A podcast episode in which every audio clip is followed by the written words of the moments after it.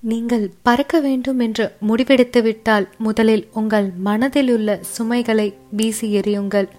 அப்பொழுதுதான் எந்த ஒரு பாரமும் இல்லாமல் நீங்கள் நினைத்த லட்சியத்தை அடைய முடியும்.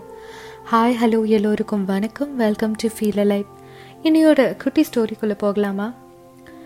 லைஃப்பில் நாம் ஏன் நல்ல விஷயங்களையே யோசிக்கணும்? அன்பை மட்டுமே மற்றவங்களுக்கு கொடுக்கணும். ஏன் எல்லாருக்கும் உதவிகளை மட்டுமே செய்யணும்? எந்த குற்ற உணர்ச்சியும் இல்லாமல் ஏன் நாம் மனிதர்களாக வாழணும் அப்படிங்கிறதுக்கு ஒரே ஒரு காரணம் தான் இருக்குது நம்மளோட இந்த வாழ்க்கைக்கு என்னைக்காவது ஒரு நாள் ஒரு முடிவு அப்படிங்கிறது இருக்குது நம்ம எல்லாருமே அந்த முடிவை நோக்கி தான் பயணம் பண்ணிகிட்ருக்கோம் வாழற நாட்களை சந்தோஷமாக வாழறது மட்டும் வாழ்க்கை இல்லாமல் நம்மளுடைய கடைசி நொடியிலையும் எந்த ஒரு குற்ற உணர்ச்சியும் இல்லாமல் நம்மளோட வாழ்க்கை பயணத்தை நாம் சிறப்பாக முடிக்கணுங்க. அதுதான் மனிதர்களாக பிறந்த நாம் செய்யக்கூடிய ஒரே நல்ல விஷயமா இருக்க முடியும். இருள் அப்படின்னு ஒரு விஷயம் இருக்கிறதுனால தான் ஒளி அப்படிங்கிற ஒரு விஷயம் இருக்குது தீமை அப்படின்ற ஒரு விஷயம் இருக்கிறதுனால தான் நன்மை அப்படிங்கிற ஒரு விஷயமும் இருக்குது வாழ்க்கை அப்படின்னு ஒரு விஷயம் இருக்கும்போது மரணம் அப்படிங்கிற ஒரு விஷயமும் கண்டிப்பாக இருக்கும் தானே? நம்மளோட வாழ்க்கையில் நாம் நமக்கு நெருங்கிய பல பேரை வந்து பல சமயங்களை இழக்கக்கூடிய நிலைமை நம்மளுக்கு வந்திருக்கும். அந்த மாதிரி நம்ம இழந்த உறவுகளை திருப்பி மீட்டு கொண்டு வரலான்னு கூட பல நேரங்களில் நமக்கு நினைக்க தோணும். அந்த மாதிரி ஒரு கதை தான் இன்னைக்கு நம்ம பார்க்க போகிறது புத்தர் ஒரு நாள் பயணம் மேற்கொண்டுட்டு இருந்தபோது ஒரு அம்மா அவங்களோட மகன் இறந்துட்டாரு அப்படின்னு ரொம்பவே ஒரு துக்கத்தில் இருந்தாங்களாம். அதாவது அவங்க வீட்டில் வரும் மூணு பேர் அவங்க அம்மா அப்பா அந்த பையன். கொஞ்சம் நாளுக்கு முன்னாடி தான் அவங்களோட ஹஸ்பண்ட் இறந்து போனாங்க. அந்த துக்கத்துலேருந்து அவங்க வெளியே வரத்துக்கு முன்னாடி அவங்களோட பையனும் உடல்நலம் சரியில்லாமல் இறந்து போயிட்டானா இந்த துக்கம் தாங்காமல் அந்த அம்மாவுக்கு என்ன பண்ணணுன்னே தெரியாத போது அந்த ஊரில் இருந்த எல்லாரும் புத்தர் வந்திருக்காரு.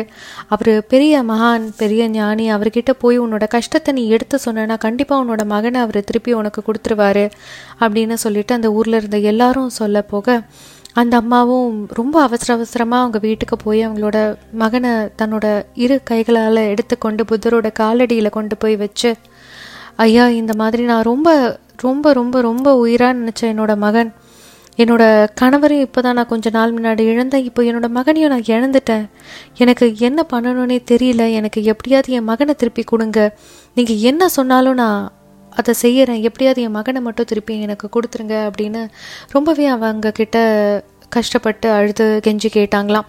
அதுக்கு புத்தர் சொன்னாரா நான் உன்னோட மகனை திருப்பி உனக்கு கொடுக்குறேன்.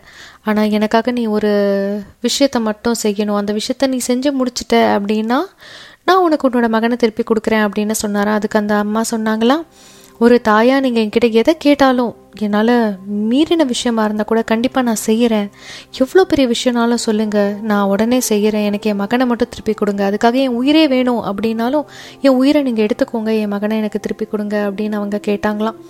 புத்தர் சொன்னாரா? அவர் இருந்த அந்த நாட்டில் வந்து கடுகு வந்து நிறைய விளைச்சல் ஆகிற ஒரு ஊராக அந்த ஊர் இருந்தது. அதனால் போய் இந்த ஊரில் இருக்கிற எந்த வீட்டுக்கு வேணாலும் போய் எனக்கு கொஞ்சம் கடுகு வாங்கிட்டு வா அப்படின்னு சொன்னாராம். அந்த அம்மா என்னையா சொல்கிறீங்க கடுகு கேட்குறீங்களா அப்படின்னு புத்தரை பார்த்து கேட்டாங்களா ஆமாம் ஆனால் நீ எடுத்துகிட்டு வர கடுகு இருக்கு இல்லையா? அந்த வீட்டை சேர்ந்த யாருமே இதுக்கு முன்னாடி இறந்துருக்கக்கூடாது அப்படின்னு புத்தர் சொல்ல இந்த அம்மா ரொம்ப வேக வேகமாக போயிட்டு ஒவ்வொரு வீட்டு கதவாக வந்து தட்டினாங்களாம் எல்லாரும் சொன்னாங்களாம் உங்களுக்கு கொஞ்சம் கடுகு என்ன?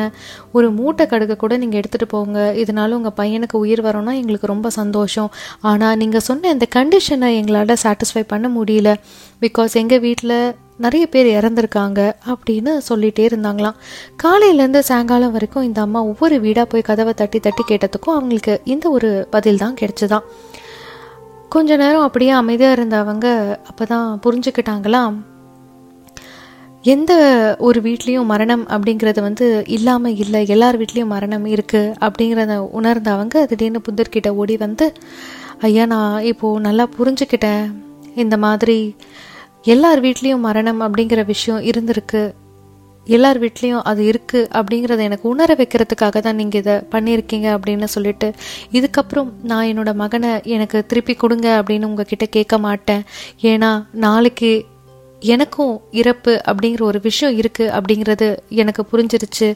இனிமே எனக்கு வாழ்க்கையில் எதை நோக்கி என் பயணம் இருக்கணும் அப்படிங்கிறதும் எனக்கு புரிஞ்சிடுச்சு இனிமே என்னோட வழியாக நான் வந்து உங்களை தான் பின்பற்ற போகிறேன் அப்படின்னு அந்த அம்மா சொல்லி புதரோட வழியை அவங்க பின்பற்ற ஆரம்பிச்சாங்களாம். இந்த கதையிலேருந்து நாம் என்ன தெரிஞ்சுக்கணும் அப்படின்னா இன்னைக்கு நம்ம கண்ணு மூடி படுக்கிற இந்த நொடியும் நாளைக்கு காலையில் நம்ம கண் விழித்து பார்த்தோம் அப்படின்னா தான் நம்ம உயிரோட இருக்கோம் அப்படிங்கிற ஒரு விஷயமே அடங்கியிருக்கு. கண்ணை நம்ம திறக்கலைன்னா வாழ்க்கை இல்லை அப்படிங்கிறது தான் நிதர்சனமான உண்மை. ஸோ இந்த இடைப்பட்ட கண் மூடி கண் திறக்கிற இந்த இடைப்பட்ட காலம் அப்படிங்கிறது தான் நம்ம வாழ்க்கையாக வாழ்ந்துட்டு இருக்கோம். ஒவ்வொரு நாளும் நம்ம கடந்து வரும்போது நம்ம மனசில் இன்னைக்கு நான் ஏதாவது ஒரு நல்ல விஷயம் பண்ணியிருக்கேன் இன்னையோட நாள் நான் மனிதனாக வாழ்ந்திருக்கேன் அப்படிங்கிறது தான் ரொம்பவே முக்கியமான விஷயம். எப்பவும் சொல்கிற விஷயம்தான். இப்போவும் கதையை முடிக்கிறதுக்கு முன்னாடி நான் சொல்ல போகிறேன் அன்பா இருங்க அன்பை மட்டுமே கொடுங்க. இந்த குட்டி கதை உங்கள் மனசை தொட்டிருக்கோன்னு நான் நம்புகிறேன் மீண்டும் நாளை வேறு ஒரு குட்டி கதையோட உங்கள் மனசை தொடுறதுக்கு நான் வரேன். இப்படிக்கு நான்